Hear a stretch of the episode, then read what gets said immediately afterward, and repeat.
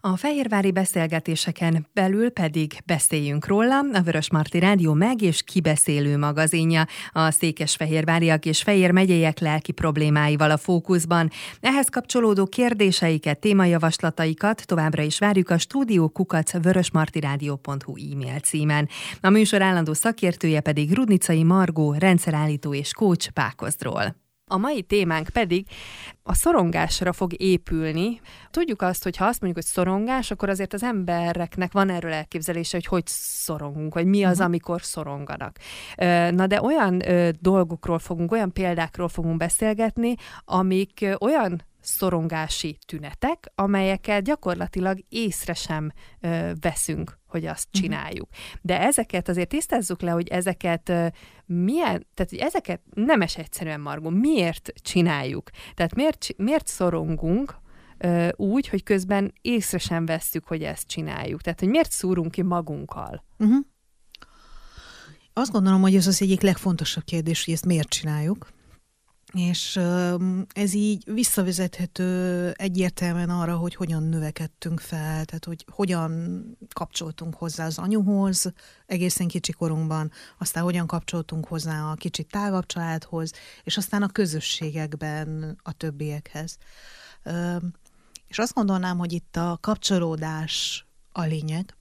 Ha érzem, hogy hogy én biztonságban vagyok a másikkal való kapcsolódásokban, interakciókban, valahogy elfogadott vagyok, akkor lehetek az, aki vagyok.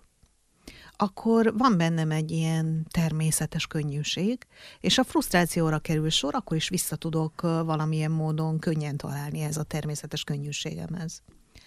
De ha én egészen kicsi korom óta azt tapasztalom, hogy valahogy, valahogy ez a másik nem úgy van nekem ott, ahogy nekem arra szükségem volna. Nem akkor van ott, ahogy nekem szükségem volna. Vagy van, ahogy egyszerűen csak nem ért engem jól meg, nem tud rám jól reagálni, akkor van, ahogy így belém épül ez a nem vagyok úgy jó, ahogy vagyok, nem vagyok elég jó, ahogy vagyok, nem vagyok elég szerethető, ahogy vagyok. Tehát ennek valamelyik része, vagy annak valamilyen kombója. És ha ez az alapállásom, akkor természetes, hogy hogy én ezzel nem akarok így a mindennapokba szembesülni, és próbálom én ezt az egész önbecsülés letörésemet, meg önértékelés letörésemet így jó mélyen elrejteni magam előtt is, hogy mégiscsak tudja funkcionálni valamilyen módon a világban. És azt hiszem, hogy ennek köszönhető a leginkább, hogy nem veszem észre, hogy mi történik velem. Ez a, amikor azt mondtad, hogy a, a másik nem úgy van ott nekem, ahogy mm-hmm. az nekem jó, ez a másik, ez akkor gyakorlatilag úgymond bárki lehet, aki közel áll hozzá. Tehát ugye nyilván a szülők első körben mindig, akik, akik közel állnak az emberhez, de lehet ez egy párkapcsolat, lehet ez egy, egy nem tudom, baráti kapcsolatban például ez megjelenhet? Abszolút megjelenhet egy baráti kapcsolatban. Ö, azt tudnám mondani, hogy a kapcsolat kapcsolatnak a prototípusa az az, ami anyával meg apával volt először. És ha ott ők, mint gondozók nem voltak megfelelően válaszkészek, érzelmi készek, tetrekészek az én számomra, akkor onnantól minden olyan kapcsolatom van, ami ugyanazt a fokú mélységet, intimitást idézi elő, mint velük, ahogy volt, ahol kénytelen vagyok, vagy akarok kapcsolódni valakihez, van amilyen módon ez a mintám ez meg fog ismétlődni.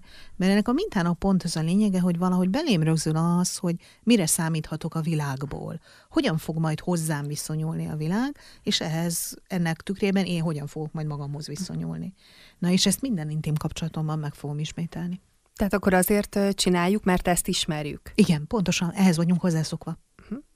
Viszont ugye az egyik, ami eszembe jutott, hogy a hallgatóban is felmerülhet a, a kérdés, vagy eszükbe juthat, hogy jó, de hát ki akar szorongani? Hát senki nem akar szorongani. Tehát nem választom, ma este hazamegyek és szorongok egy kicsit. Tehát, hogy ez nem, ugye nem így nyilvánul feltétlenül meg. Ugye lehet, amikor valóban de mi most pont azokról fogunk beszélgetni, amik rejtetten ö, jelentik majd ezt. Viszont nekem automatikusan eszembe jutott, hogyha, ö, hogyha nincs meg ugye az a bizalmi légkör, nincs meg az a, az a fajta intim kapcsolat, ami, amire mondjuk valakinek szüksége van, akkor a szorongás mellett nekem még a, a megfelelés ö, jutott eszembe, hogy ez összefügg, vagy szorosan összefügg uh-huh. a kettő? Igen, abszolút, hiszen a szorongásnak pont az a lényege, hogy valahogy azt érzem, hogy ezekben a szituációkban én nem vagyok megfelelő. Holott lehet, hogy a másik uh-huh. nem eléggé megfelelőnek éli meg magát, de mivel abban, amikor ez az én kötődési mintázaton berögzül, akkor még kicsi vagyok, és nem biztos, hogy jól tudom elválasztani magam, főleg az elején a másiktól, mert egy vagyok vele. Na most ott onnantól egy ilyen mix rögzül belém, hogy ő se jó, én se vagyok jó, nem vagyunk jók. Aztán így jártunk.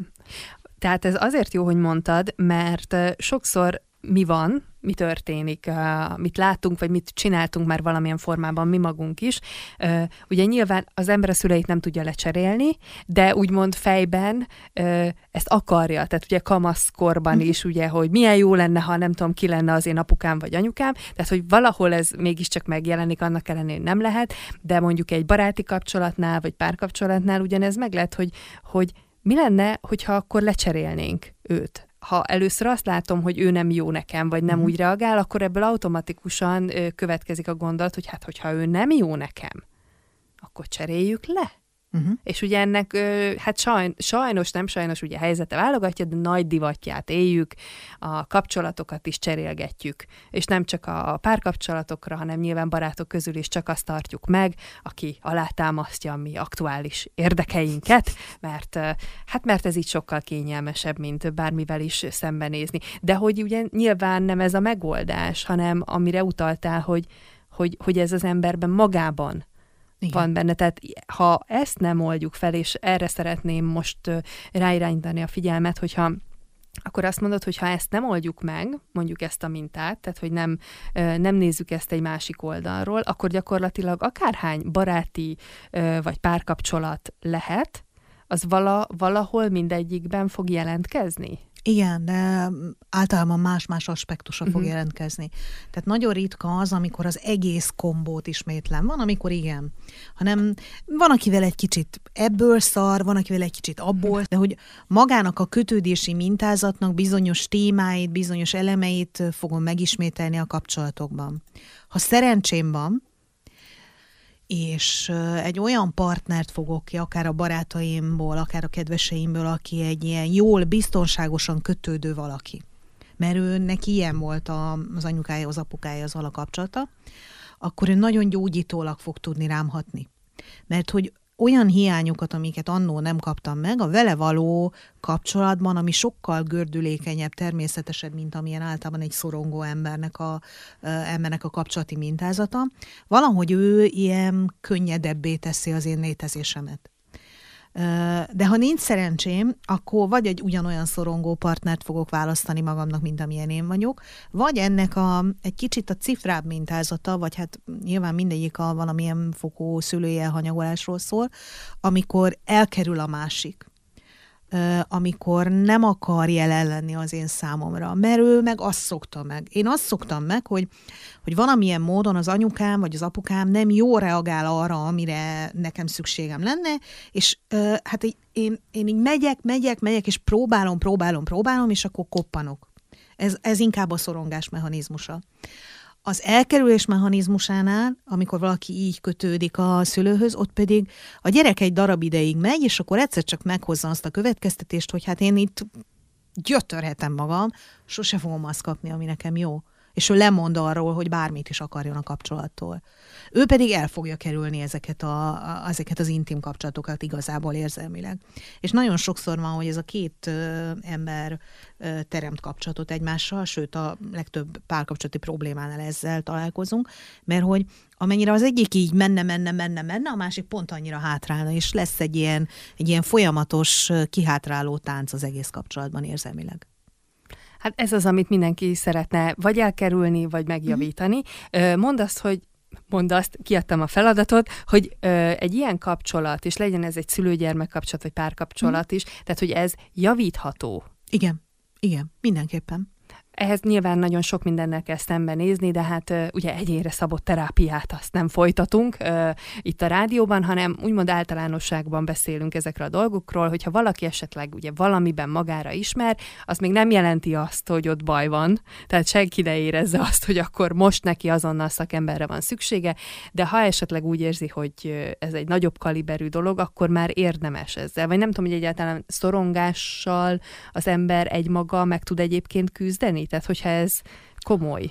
Ha nagyon komoly, igazán komoly, és már esetleg testi tünetek is megjelennek ebben a problémakörben, akkor ritkán tud egyedül megküzdeni ezzel valaki, mert a szorongás az magában egy ilyen folyamatos belső őrlődési mechanizmus.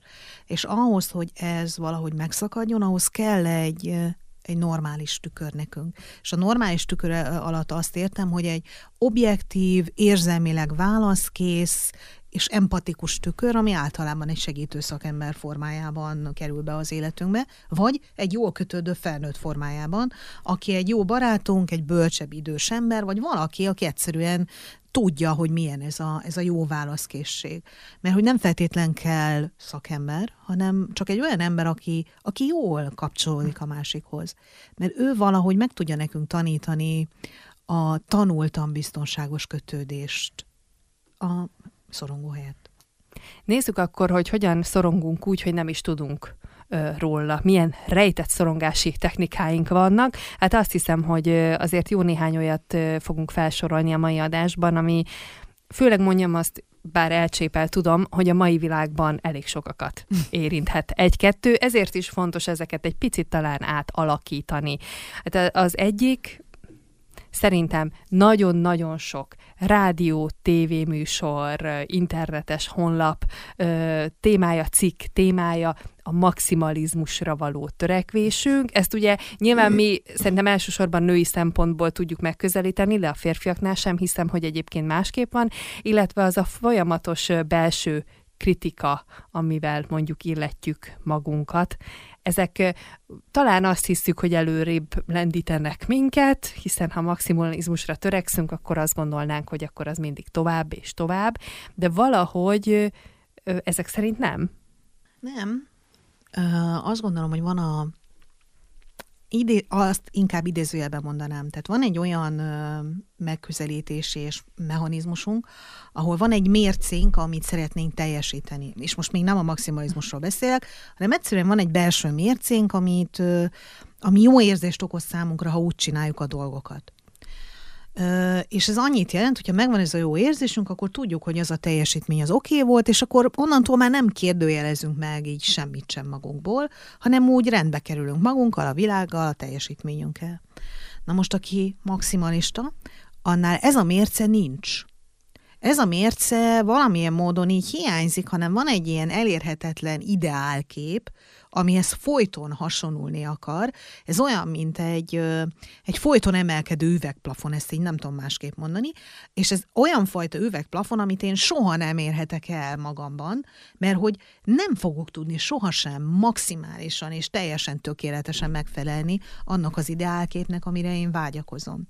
És mivel nem felelek meg, így hát magamat fogom szépen lassan így elítélni, mert hogy ez egy olyan lehetetlen küldetés a maximalisták számára ez a megfelelés, hogy ennek a lehetetlen küldetésnek a valamilyen módon a csillapítására, vagy a letörésére jön aztán az a fajta belső monológ, ahogy magunkat kezdjük el szidalmazni, hogy ezt miért cseszted el, ezt miért nem úgy csináltad, miért nem akkor léptél, miért nem azt mondtad, miért nem voltál kedvesebb, gondolom így ismerjük ezeket a kis belső mértnemeket. És ha ez van, akkor eleve addig, ahogy, ahogy mondtam, hogy van egy jó kifutás, van egy elégedettségérzésed a teljesítmény kapcsán, itt pont attól, hogy folyamatosan így kritikát és ilyen önleszólást, önleminősítés gyakorolsz magaddal szemben, nem tud megszületni a teljesítményen kapcsolatos természetes elégedettség. És a teljesítmény alatt most nem csak munkateljesítményt, hanem bármely elvégzett feladatot, bármely beszélgetést, bármit, amit éppen csinálok, abban soha nem tudok elégedett lenni magammal. Sokszor azt lehet hallani, nem akarok úgy mondani, mint hogyha ez tény lenne, főleg mert, hogy én mi alapján mondanám ezt így, de hogy ami az emberben gyakorlatilag végbe megy, az, azt előbb-utóbb kívülről is vissza fogja kapni valamilyen formában. És itt a maximalizmusra törekvésnél, meg a kritikánál jutott eszembe, hogy hát egy maximalista embert gyakorlatilag nem is, nem is nagyon lehet úgymond megdicsérni vagy egy kicsit olyan értelmetlennek tűnő, mint ahogy a nő sem teszi meg magával, ugye az általad elmondottak alapján. Nézd, meg lehet dicsérni, csak fölösleges, mert hogy úgysem fogja tudni befogadni.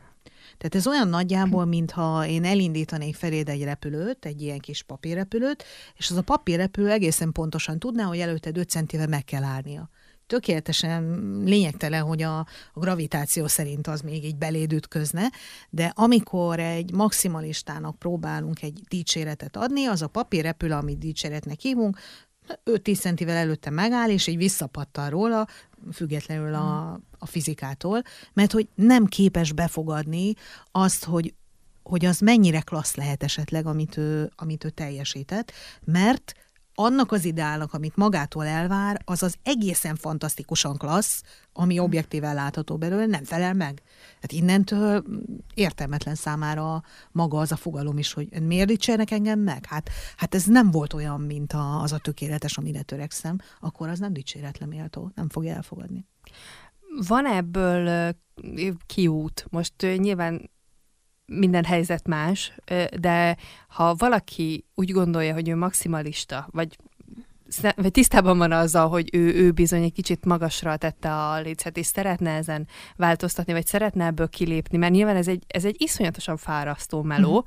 amiben szó szerint nincs köszönet, pont az előbb elhangzottak miatt. Tehát ha valaki viszont ezen enyhítene, a, akkor szerinted merre induljon el egyáltalán, merre kapizsgáljon? Uh-huh. Én mindenképpen olyan módszereket, vagy módszerekben gondolkodnék egy maximalista helyében, ami a testre fókuszál, és azt segíti számára elő, hogy azt tudja megfigyelni, hogy amikor vannak ezek a teljesítményei, amit nem képes elismerni, az mibe kerül az ő teste számára. Mi zajlik bent, mint folyamat. Mert hogy ha elkezdi észrevenni, hogy miközben én így tolom, mint egy ilyen őrült, aközben lehet, hogy a gyomrom egészen picikére van összeszorulva, a vesém olyanok, mint egy kődarabok, mondjuk a nyakam be van merevedve, a torkommal történik ott valami, nem olyan jól kapok levegőt, tehát most így egy csomó, nem minden van egyszerre, hanem kinek ez, kinek az valamilyen kombóban, akkor úgy észreveheti azt, hogy hát, hát én stresszbe vagyok ebben az egész folyamatban, akkor itt van, ami nem kerek és nem oké. Abban a pillanatban van változtatási lehetőség, ha észleli azt, hogy túltolja a testét. Előtte nincs, mert mentálisan nem tudja a legtöbb ember ezt valahogyan a test nélkül belátni. Mert hogy itt egy érzelmi belátás kell, és a testen keresztül lehet az érzelmi belátást a leghamarabb elérni. Ha már ugye túltolt dologról volt szó, uh-huh. mert a maximalizmus is egy túltolt dolog, akkor itt van a túltolt vagy a rendkívül erős felelősségérzet. A felelősségről sokat szoktunk beszélgetni, hogy több téma kapcsán is, és hogy, hogy legyen az ember felelősségteljes, vállaljon felelősséget, és ehhez képest most furcsa lehet elővenni, hogy a rendkívül erős felelősségérzettel meg mi a baj. Talán az, hogy annyira kifele fókuszál ilyenkor valaki, hogy elfelejt magára figyelni annyira a környezetének a problémáival akar foglalkozni, annyira meg akar menteni egy csomó mindenki mást a környezetéből önmagát kivéve, hogy, hogy egyszerűen nem veszi észre, hogy önmaga hányadán áll a világgal. Mert annyira, annyira arra törekszik, hogy mindenki másnak körülötte jó legyen. Holott azt azért azt gondolom minden, minden családanya tudja, hogy ha ő jól van, ha nem csak a gyerekeire, nem csak a férjére figyel, nem csak a barátaira, a munkahelyére, a főnökére figyel, hanem magára is, akkor egyszerűen mindenki sokkal-sokkal elégedettebb lehet a környezetében, mert ő maga is elégedettebb lehet önmagával. De ezek a túlságosan erősen felelősséget vállaló emberek egyszerűen nem tudják a saját elégedettségükhöz a kapcsolatot megtalálni, mert hogy nincs idejük mert hogy menedzselni kell 5000 dolgot, amiért felelősséget vállaltak. Ez olyan, mintha minden én időmet oda ajándékoznám a macskámnak, a kutyámnak, a gyerekemnek, a főnökömnek, a férjemnek, a nagymamámnak, a 23 barátnőmnek, de én, mint fontos valaki, kimaradnék ebből a sorból. Tehát ezzel gyakorlatilag önmagunkat helyezzük az utolsó. Pontosan. A helyet, hogy mi lennénk az elsők a jól lét listánkon mert akkor tudnánk valóban a legtöbbet nyújtani a világnak, ha magunkkal jóba kerülnénk. A, azt még itt eszembe jutott, mint gondolat, hogy, hogy ezt talán elsősorban ugye anyukáknál lehet tapasztalni vagy látni, ami szerintem normális ugye még a kisgyermekek esetében, mm-hmm. de hogy mintha azért bizonyos típusú emberek, mintha minden, mindenkiért és mindenért szeretnének felelősséget vállalni. Tehát olyan, olyan dolgokért is, amihez kvázi nem sok közük van, tehát hogy nem mm. rajtuk múlik a dolog. Hogyha valaki ebben a rákfenében szenved, amiről most éppen beszélgetünk, túlzott a felelősségvállalása, akkor lehet, hogy érdemes egy kicsit visszatekinteni, hogy hogy volt ez a gyerekkorában. Hogy volt ott a szülei között? Hogy volt ott a, a legszorosabban őt körülvevő emberek között ez az egész interakciós sor? Milyen volt a légkör a családban? Mert nagyon könnyen esetleg rájöhetünk arra, hogy ahogy mit csináljuk, hát, hát úgy csinálta az anyu is. Vagy, hogyha nekünk az anyu az apu volt, akkor mondjuk úgy csinálta az apu is. És akkor lehet, hogy észrevesszük, hogy egyébként semmi más nem csinálunk, csak azt a prototípust valósítjuk meg, amiben felnőttünk, amit láttunk, mert azt hittük, hogy az jó. De elfelejtjük azt észrevenni, hogy az esetleg a hosszú távon mibe került ennek a fontos referencia személynek. De ha egy nagyobb időintervallumban rátekintünk arra, hogy mondjuk a szüleink házasságában hogy működtek ezek a dolgok, a szüleink kapcsolatában hogy milyen felosztás szerint mentek a felelősségvállalások, mit láttunk otthon, és mi ebből mit csinálunk az emberi kapcsolatainkban, akkor lehet, hogy rájöhetünk arra, hogy Hát a magunk módszerét még nem dolgoztuk ki, de fantasztikusan jól ismételjük mindazt, amit megtanultunk. A következő a sorban, azt gondolom, amiről érdemes lenne beszélgetni, hogyha ugye nem igazán megy az érzelem kifejezés, hm. ami nyilvánvalóan keveseket érint, sajnos a mai világban, és ha már érzelem kifejezés, akkor én ide venném azt is, hogy nem csak az érzéseinket nem fejezzük ki, vagy nem is vagyunk velük tisztában, hanem a saját sérüléseket, fájdalmakat pedig hát úgy lekicsinyítjük, vagy úgy teszünk, mintha azok valójában nem is lennének. Tehát ez azért most, hogy így végigmondtam a mondatot, már az érzése is ugyanaz, hogy annyira egy belső folyamat, hogy gyakorlatilag ezt lehet, hogy kívülről egy kolléga mondjuk észre sem veszi ezeket. Igen, mert hogy a legtöbb embernél van egy, mondjuk úgy, hogy egy szociálisan jól kifejlett részünk, aki valamilyen módon, de egy képes kvázi normálisan kapcsolódni a világhoz. És ha ebben a normális kapcsolódásban nem, nem feltétlen ahhoz a ahhoz fordulok én magamban, hogy egyébként, amikor kapcsolódom, akkor így van önreflexióm, átérzem, hogy mi történik bennem, megfigyelem, hogy milyen együtt lennem a másikkal, és így valahogy csekkolom, hogy akkor mi is történik bennem igazából. Szóval, ha ezt nem teszem, akkor, akkor valóban nem fogja a másik azt észrevenni, hogy nekem esetleg valami nem oké, abból az egyszerű okból kifolyólag, hogy én se veszem észre, hogy nekem valami nem oké mindent így valahogyan így lepakolok a test szintjére, hogy hát én ezzel nem akarok foglalkozni, én ezt nem akarom megfigyelni, most nekem erre nincsen időm, most én nem akarok itt érzelmileg mindenfélékről diskurálni vele, nem akarok nyavajogni se, örömködni se akarok, egyszerűen csak normális akarok lenni. Ez a legtöbbünkben van egy ilyen belső monológ, ami azt mondja, hogy hát nem kell itt érezni, csak normálisnak kell lenni. De ezzel pont azt veszítem el, hogy valóban jelen legyek az érzelmi szinten is a másik számára. Valóban hitelesen tudja kommunikálni. És lehet, hogy ez, ez mondjuk egy munkahelyi környezetben még oké, okay, bár azt gondolom, hogy a kreativitást, az alkotóképességet, vagy azokat a fajta dolgokat, ahol van, ami újat kéne létrehoznom, eleve akadályozza, ha érzem, meg nem vagyok kapcsolatban magammal. De ha olyan munkámban vagy olyan emberi kapcsolatokra kéne építenem, ahol kifejezetten fontos ez az érzelmi válaszkészség a másiknak, és nem csak nekem, akkor bizony ott nem leszek nyertes pozícióban egy ilyen munkakörnyezetben, mert hogy a kreativitásom, az alkotókészségem, az újat csinálásom legfontosabb motorja, a saját hiteles érzelmeim, azok elvesznek ebben a folyamatban. És lehet, hogy csak abban veszem észre, hogy valami nem kerek nekem, hogy hogy a testem elkezdett jelezni mindenféle diszkomfortokkal, bosszantásokkal, emésztési zavarokkal, izom problémákkal, gerinc problémákkal, etc. etc. Kinek mivel. Ilyen szempontból a test nagyon őszinte barométer. arról, ha érzelmileg nem vagyok ott a folyamataimban. Szerinted ez mennyire gyakori? Egyáltalán úgy gyakorián, hogyha valaki nehezen kezeli az érzelmeit, akkor az egy ilyen általános dolog, tehát ő így tanulta, vagy nem tanulta, és akkor ez így is marad, vagy azért életszakaszonként, vagy helyzetenként ez változó lehet? Erre két válaszom van, és azt gondolom, hogy mind a kettőre azt tudom mondani, hogy igen és igen.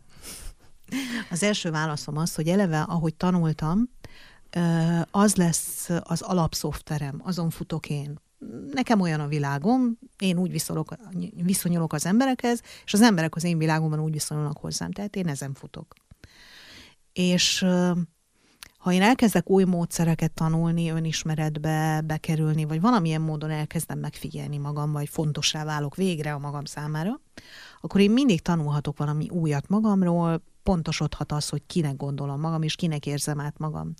De abban a pillanatban, ahogy valamilyen módon egy erős stressz helyzetbe fogok bekerülni, akkor visszanyúlok az alapszoftveremhez, mert az a megszokott, az az állandó, az az, amin a legkönnyebben, a legkisebb erőfeszítéssel működöm.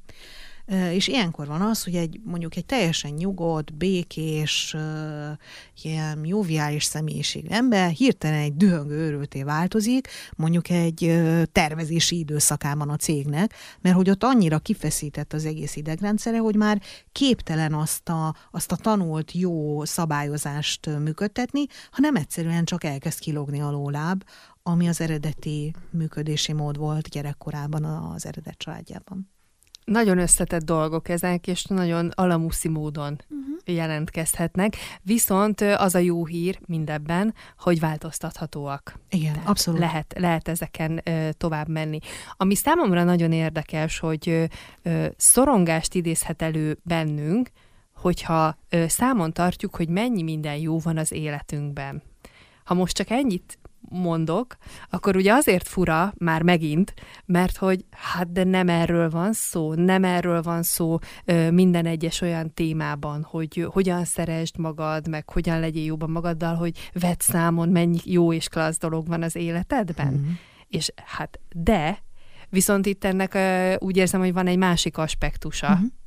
amit a mai adásban megvilágítunk. Azoknál az embereknél, akiknél van, ahogy természetes, a, vagy természetes volt gyerekkorban az, hogy ők örülhetnek, ők élvezhetik azt, hogy, hogy milyen a létezés, játszhatnak szabadon, átélhetik azt, hogy milyen felszabadultnak lenni. Nekik van egy engedélyük arra, hogy ezt felnőtt korukban is jól csinálják, és számukra igazán üdítő, amikor a sikereiket, meg az örömeiket el tudják ismerni, mert hogy nekik az egy ilyen természetes dolog, hogy hát annyira élvezem az életet, hát ez tök oké, okay, hogy még ez is, meg az is, és, és annyira fantasztikusan vagyok. De azok az emberek, akik nem ehhez vannak hozzászokva, hanem ahhoz vannak hozzászokva, hogy valahogy nekik tilos egy rakat dolgot érezni, tilos jól lenni, valahogy nem dicsérhetik magukat, mert esetleg nem dicsérték őket sem. Tehát mondjuk úgy, hogy nem ahhoz vannak hozzászokva, hogy az életnek van napos oldala, vagy, vagy ahhoz vannak hozzászokva, hogy több a ború, mint a derű, akkor náluk már valahogy lesz egy ilyen bukéja vagy szaga annak, hogyha ha jól mennek a dolgok, mert ők valahogy arra fognak számítani újból és újból, hogy mm, itt itt majd lesz valami csavar, hogy el fog ez így romlani, majd, majd itt kell jönnie valaminek, amitől ezt én el fogom veszíteni, mm, valahogyan én most többet fogok kifizetni, mert, mert most már így annyira hosszan nyugi volt. Szóval, hogy valahogy arra várakozunk, hogy hogyan lesz majd nekünk szar, de nem feltétlen vagyunk ennek tudatában, hogy erre várakozunk, mert hogy nem biztos, hogy fölismerjük, hogy gyerekkorunkban több volt nekünk a ború, mint a derű. És valahogy akkor tudunk igazán megnyugodni, amikor ez, amire várakozunk, mint katasztrófa, ez bekövetkezik, mert, mert hogy az a természetes számunkra. És ha valaki így van szocializálva, hogy a katasztrófa a természetesebb számára, mint az, hogy baromi jól süt a nap, akkor neki stressz fog okozni az, hogyha az eredményeire figyel, vagy ha elismeri önmagát, de nem ahhoz a hozzászokva az idegrendszere. Hozzászoktathatjuk magunkat viszont a Igen. megfelelő hozzáálláshoz? Igen, igen, igen. Sok újratanulást követel a dolog, következetességet és kitartást abban, hogy, de igen, hozzá lehet magad szoktatni az embernek a jóhoz, és csak azért készüljünk fel, hogy nem lesz olyan egyszerű menet. A jóhoz ne- nehezebb, nem? Ebből a szempontból. A jóhoz nehezebb hozzászoktatni magunkat, igen, mert, mert hogy rosszra számítunk.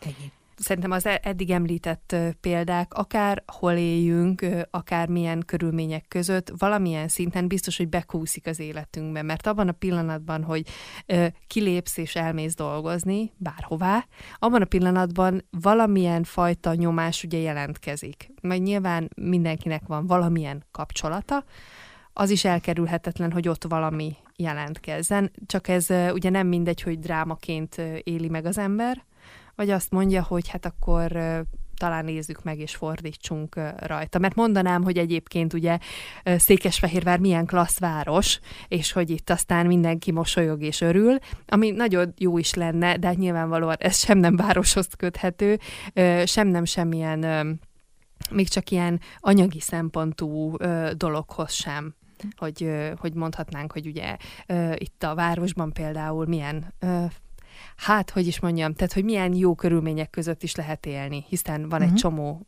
jó feltétel, de ugye ezek nem mindig ezen buknak el, vagy nem mindig azon múlnak. Nézd, maga az, hogy az élettel elégedett vagyok, magammal elégedett vagyok, ennek az öme most bármennyire hülyén is hangzik, de független egy csomó esetben a mhm. körülményektől. Sokkal inkább attól függ, hogy milyen az az attitűd, ahogy magamhoz viszonyulok. Hogy hogy tudom-e azt a pillanatot, amiben benne vagyok, azt átélni, azt akár élvezni, vagy akár dühös lenni, de mindenképpen abban, amiben vagyok, önazonos lenni. Ezeken a dolgokon, hogy, hogy sokkal inkább mennyire vagyok benne a saját életemben, azzal szemben, hogy mennyire ítélkezem a saját életem felett, inkább ettől függ az, hogy mennyire tudok elégedett lenni, és ettől függ az is, hogy például a szorongásomat hogyan tudom kezelni.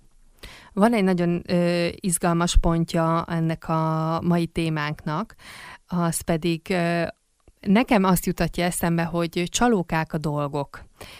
Például hányszor fordult elő, hogy az ember találkozott valakivel, aki egy fantasztikus tanár, vagy tehát bármilyen, most bármilyen szakmát mondhatnék egyébként, tehát fantasztikus a szakmájában, a kollégák imádják, jó humora van, és jól kezeli a helyzeteket, a munkáját is jól ellátja, és hát közben lehet, hogy a párkapcsolata, vagy a családi kapcsolata, az már nem ennyire derűs, vagy mondjuk az ő gyermeke nem egészen így látja a saját anyját, vagy, vagy apját.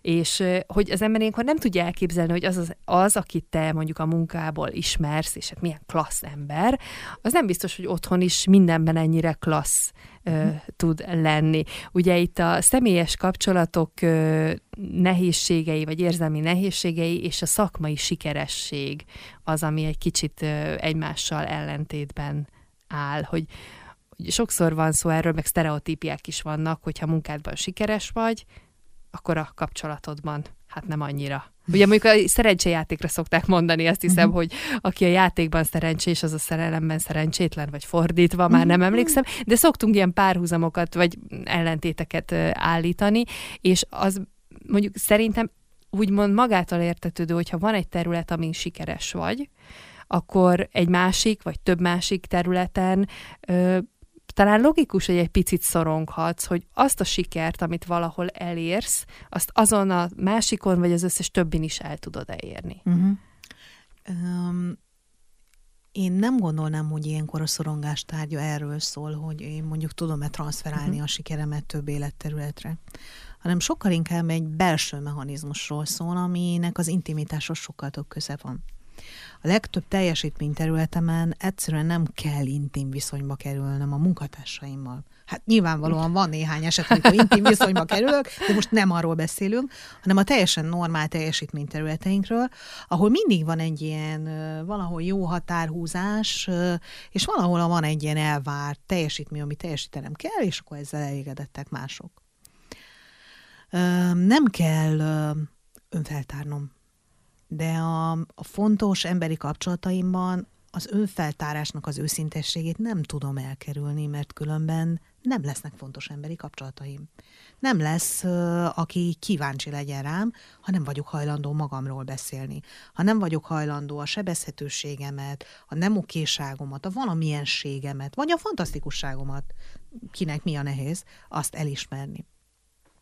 És nagyon sokszor ezért van az, hogy valaki sikeres a munkájában, mert hogy ott nem kell akkora kockázatot vállalni, ott csak egyszerűen teljesítenie kell, valószínűleg valamilyen korábbi forgatókönyvek mentén, ami egész pontosan meg van írva, hogy hogyan kell neki teljesíteni. Ez valahogy így általában az iskolában belénkésődött. De ilyen forgatókönyvekből vagy nem biztos, hogy van a magánéletemre is jól megfelelő működő forgatókönyvem, mert ahol felnőttem, esetleg ott sem volt, vagy kifejezetten nem az, hogy nincs, hanem hogy ami van, az, az valahogy egyáltalán nem teszi lehetővé, hogy én biztonságosan közel kerülhessek ebben az intimitásban a másik emberhez. És akkor az a távolság, amit jól tudok menedzselni a munkahelyemen, a magánéletemben nőni fog az a távolság, mert túlságosan nagy rizikó lenne közelengedni magamhoz a fontos embereket. Túlságosan nagy lenne annak a rizikója, ha megláthatnák, hogy én nem vagyok annyira tökéletes, mint ahogy a munkámban ez így kisejlik rólam. És ha ezt a kockázatot képtelen vagyok felvállalni, akkor ez gyakorlatilag borítékolja, hogy az emberi kapcsolataimban egy csomó balfékséget fogok elkövetni, netán esetleg tönkre fogom tenni azokat a kapcsolatokat, mert nem tudom őket olyan mértékben képviselni, gondozni, olyan módon megnyílni benne, hogy az jó lenne a másiknak is. Azon tűnődtem közben, hogy bármi, amit eddig a mai adásban említettünk, az majdnem, hogy elkerülhetetlen, hogy valamilyen formában megéld, vagy megtapasztald. Vagy, vagy akár egy élethelyzetben. Tehát, hogy ezeket nem nagyon tudod azt mondani, hogy hát, hogy ez nem lesz. Vagy uh-huh. én nem fogom így érezni, vagy így gondolni. Uh-huh. Valóban igaz, hogy nem tudod ezt elkerülni, és de nem is biztos, hogy az a cél, hogy ezeket elkerüld. Én azt gondolnám, hogy így most én is már így megyek előre a korban idősödöm, és dolgozom fiatalabb és idősebb korosztályjal, és egészen idős korosztályjal is. Látom azt, hogy valahol így a, a 30-as, 40-es évek között van egy pont, amit sokan életközepi válságnak hívnak, én egyszerűen csak egy ilyen fordulópontnak hívom, ahol azt mondom, hogy na most már egy csomó minden úgy volt, de már ez nekem nem oké, ahogy eddig volt és akkor van először lehetőségem arra, hogy befele figyelve elinduljak igazán önmagamhoz, mert addig inkább ez a, ez a kifele figyelek, megvalósítom mindazt, amit hoztam, megvalósítom az ideákat a fejemben, amennyire sikerül ezt, létrehozom, és utána, mivel tapasztaltam, tapasztaltam, tapasztaltam, van egy pont, ahol elkezdem összegezni a tapasztalataimat. És le tudom már a tapasztalataimból mérni azt, hogy ugyanezen az úton akarok tovább menni, vagy valamit itt korrigálnom kéne ezen az úton, mert egyáltalán nem lettem boldog a tapasztalataim hatására. Egyáltalán nem lettem elégedett a tapasztalataim hatására. Netán nem, lesz, nem vagyok el, egészséges a tapasztalataim mentén. És ha ez, ez valahogy így felismerődik, hogy változtatnom kell, akkor van lehetőségem arra, hogy korrigáljak. Előbb nem. Viszont van lehetőség, ez a jó hír. Igen. Hogyha igen, az igen, ember igen. elérkezik ahhoz a ponthoz, hiszen a szavaidból ez is igen. kicseng, hogy valószínűleg ezek nem 22 évesen nem. történnek meg, amivel nincs is baj, mert azt gondolom, hogy akik, mindenki, aki elmúlt már 22 éves, azt tudja, hogy egy csomó tapasztalat kellett ahhoz, hogy bármivel is úgymond szembenézzen. Uh-huh. Mert hogy először, szerintem a 20-as évek nem is arról szólnak, hogy te túl sok mindennel szembenéz, hanem csak, hogy csinálj dolgokat, meg hogy mennyi is csináld, aztán majd egyszer csak, akár életünk közepén, ugye levonjuk a, az addigi tanulságokat. Szóval valahol van, a, van az életnek egy rendje, mindenbe egy picit bele kell kóstolnunk ahhoz, hogy utána a helyére ö, tudjuk billenteni. Igen. Már hozzátenném még azt, hogy hogy mostanában az a tapasztalatom, hogy egyre fiatalabb korban kezdenek el az emberek az önismeret útján járni egyre a 20-as éveiknek a, már a legelején is némely fiatal annyira borzasztóan, és a borzasztóan most pozitív értelemben mondom tudatos, hogy pontosan látja, hogy amit otthonról hozott, az őt ilyen, meg ilyen, meg ilyen módon akadályozza meg abban, hogy oda jusson, ahova belül a szívében egészen tisztán tudja, hogy hova akar oda jutni. És akkor ők hamarabb kezdenek el, nem várják meg az életközepi válságot, maguktól kezdenek el foglalkozni azzal, hogy mi van belül. Tehát azt hittük, hogy van egy biztos pont, amit ismerünk, hogy még fiatal korban ez nem jelentkezik, de gyakorlatilag a mai világ akkor úgy látszik, hogy ezt, ezt is megdönti. Ami egyébként nem rossz. Igen, én azt gondolom, hogy van már egy olyan rétege a fiatal korosztálynak, aki azt mondja, hogy mm, nem akarom megvárni a 30-as éveimet, én hamarabb akarok jobb irányba állni, és egy, talán azt a szót használnám, hogy egy ilyen minőségibb ö, életet élni, de a minőségi alatt nem a forintok által nyújtott minőségre gondolok, hanem, a, hanem az érzelmi biztonság, a, az érzelmi jelenlevő képességnek a minőségére gondolok itt, hogy valahogy egy jól létet hamarabb akarnak elérni. A mai adásban arról beszélgettünk Rudnicai Margóval, hogy hogyan szorongunk úgy, hogy észre sem vesszük, Hát nagyjából így. De mindenre van megoldás, úgyhogy nem kell aggódni, hogyha valaki bármelyiket is tapasztalja saját magán, vagy akár a kutyáján, mert mindig van erre megoldás. Margó, köszönöm szépen neked a beszélgetést. Én is köszönöm. Margóval pedig én is búcsúzom önöktől, a következő órában már Sasmári Csilla számít a figyelmükre, én pedig legközelebb, holnap 15 órától egy kis útravalóval, no meg Szőlősi Attillával. Legyen nagyon kellemes, pihentető estéjük.